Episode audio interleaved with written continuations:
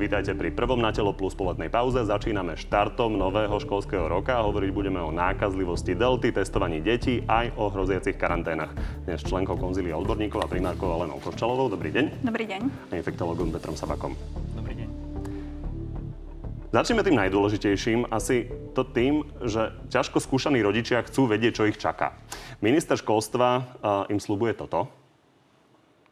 Ministerstvo školstva nebude plošne zatvárať školy, je reálne, že tento raz sa nebudú tie školy zatvárať? Ako, uh, všetci tomu chceme veriť. Uh, tiež som rodič, mám dve deti v škole a verím, že budú uh, v nej oveľa dlhšie ako minulý rok. Takže veriť tomu chceme, ale či to tak bude, Samozrejme nevieme. Treba povedať, že tá odpoveď ministra obsahuje aj to, že nebude síce ministerstvo zatvárať tie školy, ale regionálne úrady verejného zdravotníctva o tom vo finále môžu rozhodnúť. Ako veľmi sa budú zatvárať? To zatiaľ nevieme.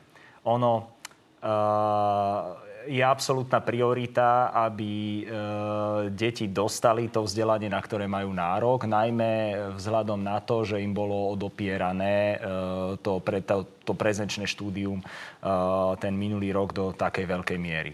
Čiže je to absolútna priorita. Čiže najväčšia priorita počas tretej vlny je samozrejme zachrániť čo najviac životov a potom uh, to, aby boli školy otvorené čo najdlhšie, aby deti dostali čo najviac vzdelania. Ale uh, je možné, že ak uh, teda delta variant je naozaj mimoriadne infekčný a ak už sa na nejakej škole vyskytne, tak sa zrejme začne celkom rýchlo šíriť a potom, keď bude veľmi vysoká chorobnosť medzi tými deťmi, tak zrejme môže dôjsť k tomu, že regionálny úrad verejného zdravotníca potom tú školu zavrie. S tým sa samozrejme nedá, nedá sa tomu tomu zabrániť, ale um, vieme, že delta variant, uh, ten nástup epidémie je veľmi, veľmi rýchly, ale potom o to rýchlejšie je, je aj jeho odoznenie. Čiže dúfame, že nezostanú potom, ak by nejaká škola bola zavretá, tak nebude zavretá tak dlho, ako, ako tomu bolo uh, pri tej, pri tej predošlej vlne. No a samozrejme, nesmierne dôležité je to, um, aby, uh, pretože um,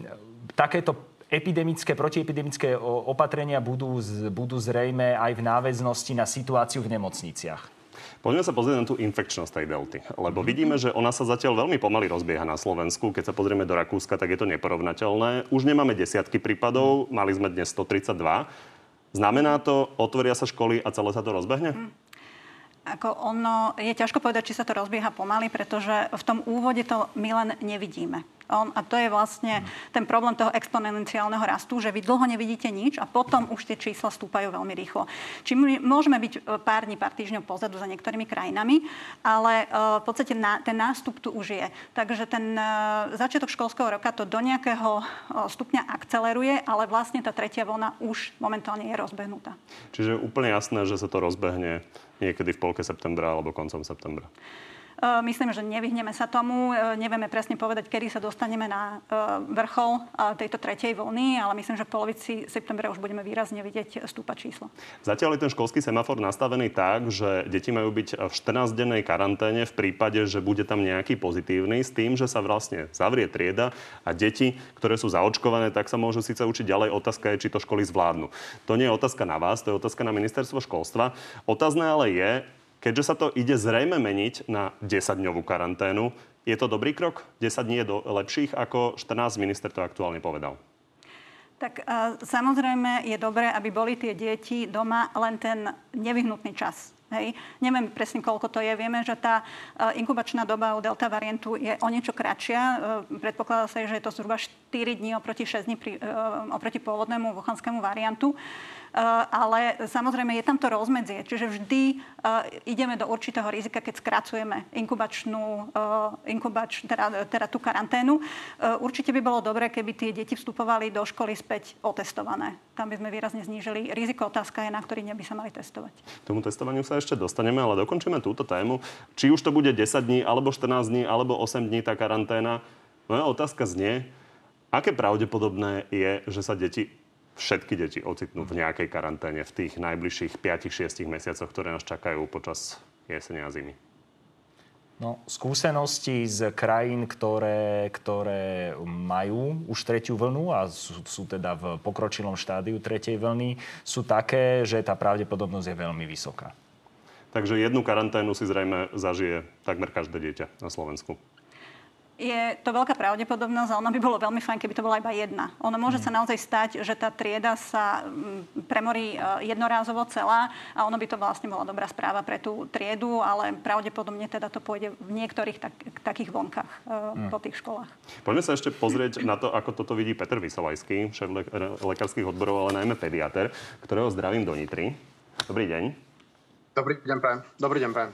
Tak pán Vysolajský, aký je váš typ? A jednu, dve, tri karantény zažijú priemerní školáci na Slovensku? To zatváranie škôl je na Slovensku vysoko pravdepodobné.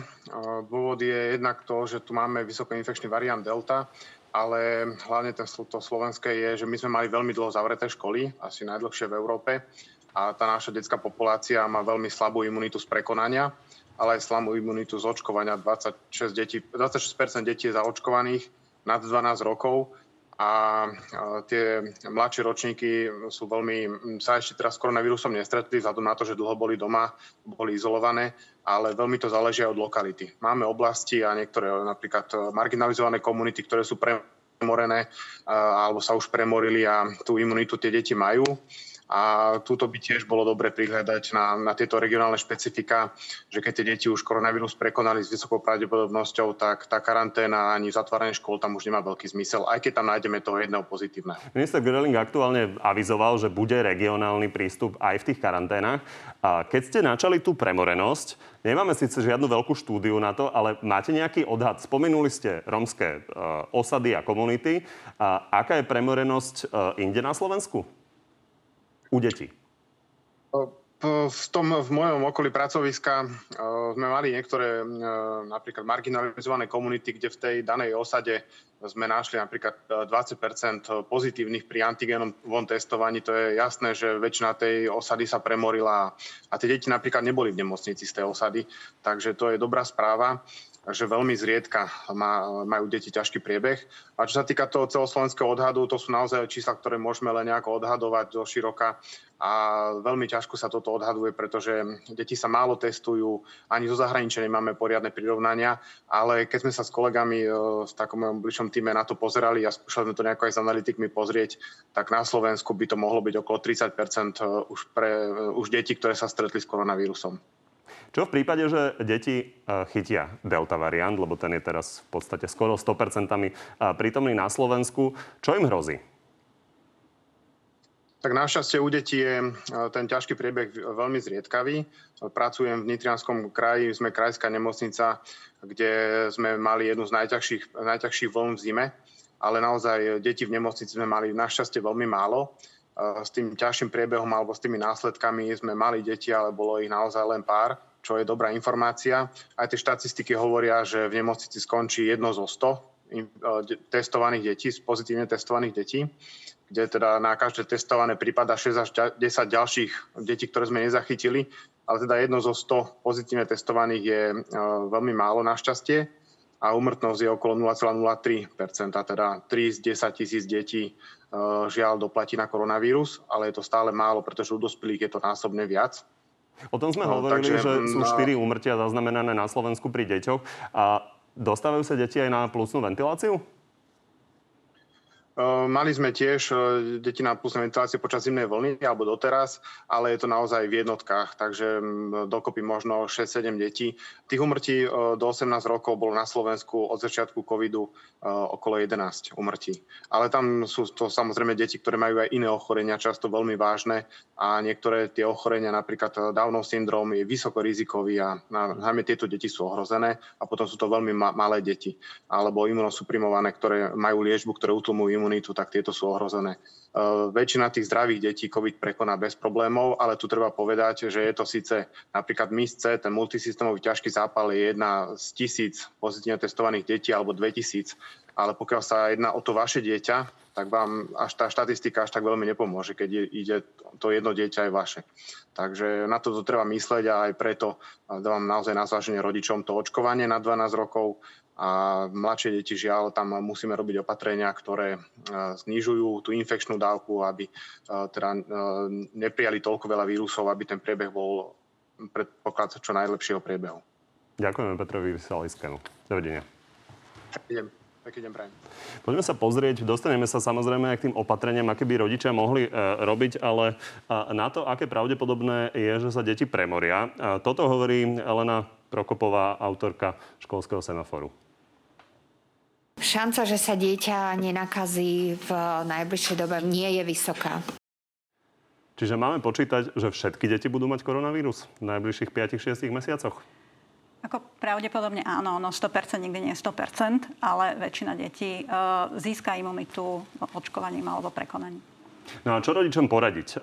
Peter Vyselejský hovoril o tom, že zabezpečiť, aby napríklad tá dávka toho vírusu nebola taká vysoká, aby ten priebeh samozrejme bol tým pádom ľahší. Ako? No, keď sa hovorí o infekčnej dávke, tak tam môžu mať e, vplyv rúška a tie nefarmakologické protiepidemické opatrenia, čiže umývanie rúk, odstup a tak ďalej. To sa samozrejme v školách a u malých detí dá len ťažko dosiahnuť, ale napríklad tie, tie rúška môžu byť účinné na redukciu tej infekčnej dávky. No a čo už, keď, sa, keď, sa, keď, už, sam, keď už to dieťatko sa nakazí a má teplotu, tak samozrejme je veľmi dôležité, aby, aby bolo v kľude, aby mm, vyležalo e, tú, tú akutnú fázu toho ochorenia. Uh, to je v podstate taká základná, základná pediatrická infektologická poučka. Keď ešte ostaneme pri tých opatreniach, takže je v zásade teda rozdiel, či sa dieťa nadýchne z dýchu nakazeného spolužiaka trikrát, alebo iba treba raz cez rúško, z hľadiska toho, aký bude mať priebeh, priebeh covidu? Tá infekčná dávka je dôležitá. Samozrejme potom hrajú e, rolu aj iné faktory, ale infekčná dávka e, je veľmi dôležitá. Preto, ako povedal kolega, naozaj e, tie preventívne opatrenia stále majú svoj význam a veľmi dôležité v tých školách je vetrať. U nás sa veľmi málo vetrá a to veľmi pomáha na zníženie tej vírusovej nálože. V každom prípade počuli sme, že pri deťoch je teda minimálne riziko nejakého ťažšieho priebehu čo urobiť v prípade, že dieťa už e, má podozrenie na ten koronavírus. A rodičia sú nervózni, boja sa, čo sa stane? Tak v prvom rade je dôležité, aby takéto dieťa zostalo doma.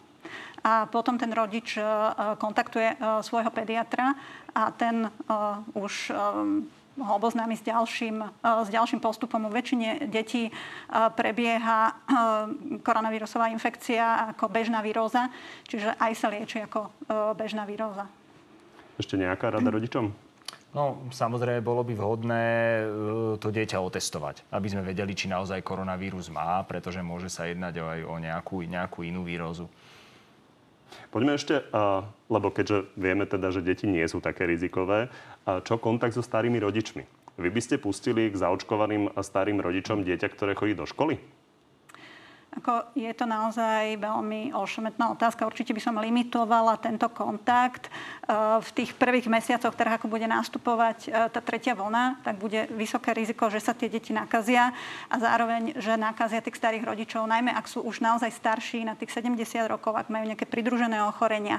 E, títo starí ľudia naozaj už nemusia mať dostatočnú ochranu na to, aby nedostali COVID napriek tomu, že sú očkovaní. Aby sme toto lepšie vysvetlili, je vedecký fakt, že 70 má menšiu imunitu z vakcíny ako 30 Nepatrí to pauš- ne, neplatí to paušálne, ale vo vš- e, e, ako e, pozorujeme, že u teda starších ľudí zvykne ten, klesa ten titer protilátok rýchlejšie ako u mladších, ale zase nič nám nehovorí tento titer protilátok o ochrane ako takej. Takže paušalizovať sa to nedá, ale teda sú vo väčšom riziku a sú samozrejme najmä vo väčšom riziku ťažkého priebehu covidu.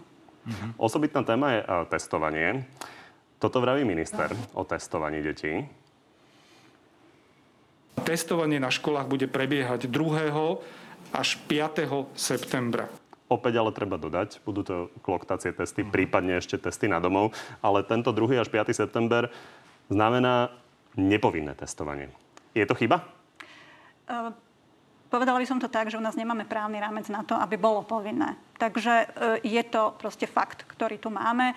Čiže záleží potom len na zodpovednosti rodičov, ktorí dajú dieťa otestovať. Na druhej strane už sme si vypočuli, že deti sa aj tak nakazia. Hm. Zrejme teda nebudú mať ťažký priebeh. Keď si rodičia povedia, že ich nechcú trapiť e, nepovinným testovaním, čo by ste im povedali? Uh, ono, áno. Uh, drvia väčšina tých detí sa nakazí. To je, to je neodvratné. Bez ohľadu na to, či sa budú testovať, nebudú testovať a ako často sa budú testovať. Ide ale o to, ako rýchlo k tej nákaze dôjde, ako, tým pádom ako dramatická bude tá vlna tu ide v podstate aj o riziko, že od tých detí, áno, deti majú ľahký priebeh a naozaj len absolútne mizivá časť ich bude potrebovať hospitalizáciu. To je samozrejme dobre. Problém je ale ten, že oni potom môžu nakaziť svojich rodičov alebo starých rodičov, z ktorých uh, žiaľ uh, je relatívne malá malá časť v porovnaní s krajinami západne od nás očkovaná a to potom môž, bude môcť viesť k preťaženiu nemocníc. Hej, čiže e, tieto, tieto protiepidemické opatrenia v školách E, majú, majú za cieľ v podstate uchrániť zdravotnícky systém pred kolapsom. Čiže keď to zjednoduším, tak v zásade tie deti, ktoré sú vystavené veľmi pravdepodobne tej nákaze, tak dávame testovať teda aj kvôli starým rodičom a rodičom, aby tí sa nenakazili, ktorí sú ohroznejší. Určite áno, treba to chápať takto. V podstate to, že otvárame školy, aj to, že veríme teda, že sa nebudú zatvárať, určite sa nebudú zatvárať plošne, tak akceptujeme, že na tých školách budú vznikať ohniska. Keď to akceptujeme v školách, e, nemôžeme dopustiť to naozaj, aby boli tie zánosy asi medzi tých rizikových ľudí, ktorí môžu mať ťažký priebeh. Je podľa vás pravdepodobné, že budeme zatvárať aj celé, celé školy? No, Alebo to dopadne tak, že to budeme zatvárať len po triedách, tak ako si to ministerstvo naplánovalo? Ako môže sa to stať, pretože ten vírus je veľmi infekčný. Vieme, že predsa len nejaké miešanie tých, e, tých tried nastáva. Ak sa tie deti nebudú testovať, tak e, vlastne zistíme až s opozdením, teda, že tam tá infekcia už beží. Takže naozaj môže byť potom tá infekcia tak rozšírená v tej škole, že sa zavrie celá škola. V podstate tie protiepidemické opatrenia ako testovanie, vetranie, rúška a tak ďalej, oni spomalujú priebeh tej vlny. Oni ju trošku naťahujú v čase a e, to znamená, že nemusí dôjsť k zatvoreniu celej tej školy, pretože sa budú budú premorovať jednotlivé triedy postupne a nie všetky naraz a nemusí sa zavrieť naraz celá škola. Ešte sa zastavím pri očkovaní. A z detí, ktoré sa môžu očkovať, teda medzi 12 až 18, je Peter Vysalejský hovoril o 26%, ja viem o 23%, v každom prípade je to okolo štvrtiny. Uh-huh. Ďalšia vec je premorenie. Toto pomôže? Pomôže to čiastočne. Lebo vieme, že teda kolektívna imunita to určite nie je. Áno, budú obrovské regionálne e, rozdiely. V Bratislave máme za, zaočkovaných 47% detí a sú regióny, teda, kde, je to, e, kde je to menej ako 10 alebo okolo 10 Takže, takže bude záležať, už tých 47% môže byť cítiť, ale tých 20 veľmi uh, nebude cítiť na tom šírení. Čo by ste povedali rodičom, ktorí možno aj sú zaočkovaní, ale pri deťoch váhajú, lebo jednoducho majú väčšiu obavu o deti a detský organizmus? Je to úplne pochopiteľné. Samozrejme, že o deti sa bojíme viacej, ako sa bojíme o seba. A taktiež je pravda aj tá, že e, ten benefit z očkovania je u detí menší než u, u dospelých a obzvlášť u starších dospelých. Pretože s vekom a s pridruženými ochoreniami ten benefit toho, čo ja získam tým očkovaním v podstate narastá. Ale e, tie zdravotné rizika nie sú zanedbateľné ani u detí, pretože e, nejde len o, nejde len o e, riziko vážneho priebehu alebo misce alebo, alebo toho, že dieťa bude potrebovať intenzívku a nemocnicu, ale ide aj o, o následky, o post-covid syndrom, ktorý sa tiež v niekoľkých percentách žiaľ Bohu vyskytuje aj u detí. Uh, no, takzvaný ten dlhý COVID. Ten dlhý COVID, áno, alebo long COVID. Čiže ide, ide tu aj u toto, uh, o toto a v podstate uh, momentálne takmer všetky krajiny európske a taktiež USA ehm, vyhodnotilo benefit a riziko očkovania u detí nad 12 rokov tak, že odporúča očkovať ehm, v podstate všetky deti nad 12 rokov, vrátane krajín ako je Nemecko, ktoré bolo napred v tomto zdržanlivejšie. Čiže áno, deti získajú menší benefit, ale benefit prevažuje aj u detí. Ja mám žiaľ Bohu, moje deti majú pod 12 rokov, čiže ja ich ešte zaočkovať nemôžem, ale eh, ak ich, by som ich zaočkovať mohol, tak ich, tak ich rozhodne zaočkujem. Čo je dôležité, je, aby si rodičia uvedomili, že si zásadne vyberajú z dvoch možností, ako deti získajú imunitu. Tak. A je to ochorenie alebo očkovanie. Ja mám tiež dve deti našťastie už vo veku, kedy očkované môžu byť a boli zaočkované ako najskôr mohli byť. Bez väčších problémov. Ono je to v podstate tak, že dnes už si vlastne vieme vyberať len tým, či imunitu voči ochoreniu COVID-19 získame očkovaním alebo, alebo prekonaním, tak ako povedala pani primárka, s tým, že e, to očkovanie je neporovnateľne bezpečnejšie. Ono aj prednedávnom bola, boli e, publikované e, výsledky e, jednej veľkej štúdie z Spojeného kráľovstva, kde bolo boli zaradené desiatky miliónov ľudí po očkovaní a porovnávali sa e, príhody predtým, ako sa dali zaočkovať a vaskulárne príhody potom, ako sa dali zaočkovať a zistilo sa, že až na tie trombózy e, mozgových splavov pri AstraZeneca, ktoré, ktoré boli aj medializované, e, tam žiadne, ne, ne, po, po očkovaní sa neobjavovali častejšie žiadne iné vaskulárne príhody. Čiže vieme, že ani trombózy, ani, ani infarkty myokardu e, neboli u ľudí, ktorí sú očkovaní e, častejšie, čiže vieme, že je to bezpečné, ale porovnávali to aj s ľuďmi, ktorí sa nakazili neskôr tým ochorením COVID-19 a tam už boli častejšie aj infarkty, aj cievne mozgové príhody a o mnoho častejšie trombózy a dokonca aj o mnoho častejšie tie trombózy mozgových splavov, než pri vakcíne od AstraZeneca. Čiže jednoznačne zaočkovanie je o mnoho, mnoho bezpečnejšie. Ťažká otázka na záver. Kedy sa školy vrátia do normálu? Marec, apríl, už sa vyhneme rôznym karanténam, či už budú triedne alebo celoškolské? No, myslím, že my sme verili, že už táto jeseň bude viac menej normálna a potom prišiel delta variant. Hej. A teraz sú tie predpovede, že už tá jar by mala byť uh, viac menej normálna.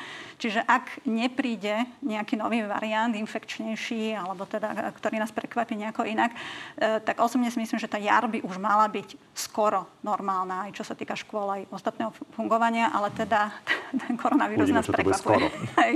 Dúfame, že... Rovnaká predpoveď? Áno, áno, celkom správne. Tak ďakujem, že ste prišli. ďakujem. Ďakujeme. Na Telo Plus je to na dnes všetko. Vidíme a počujeme sa opäť v útorok o 14. naživo na TV novinách alebo v archíve a na podcastoch. Dovidenia.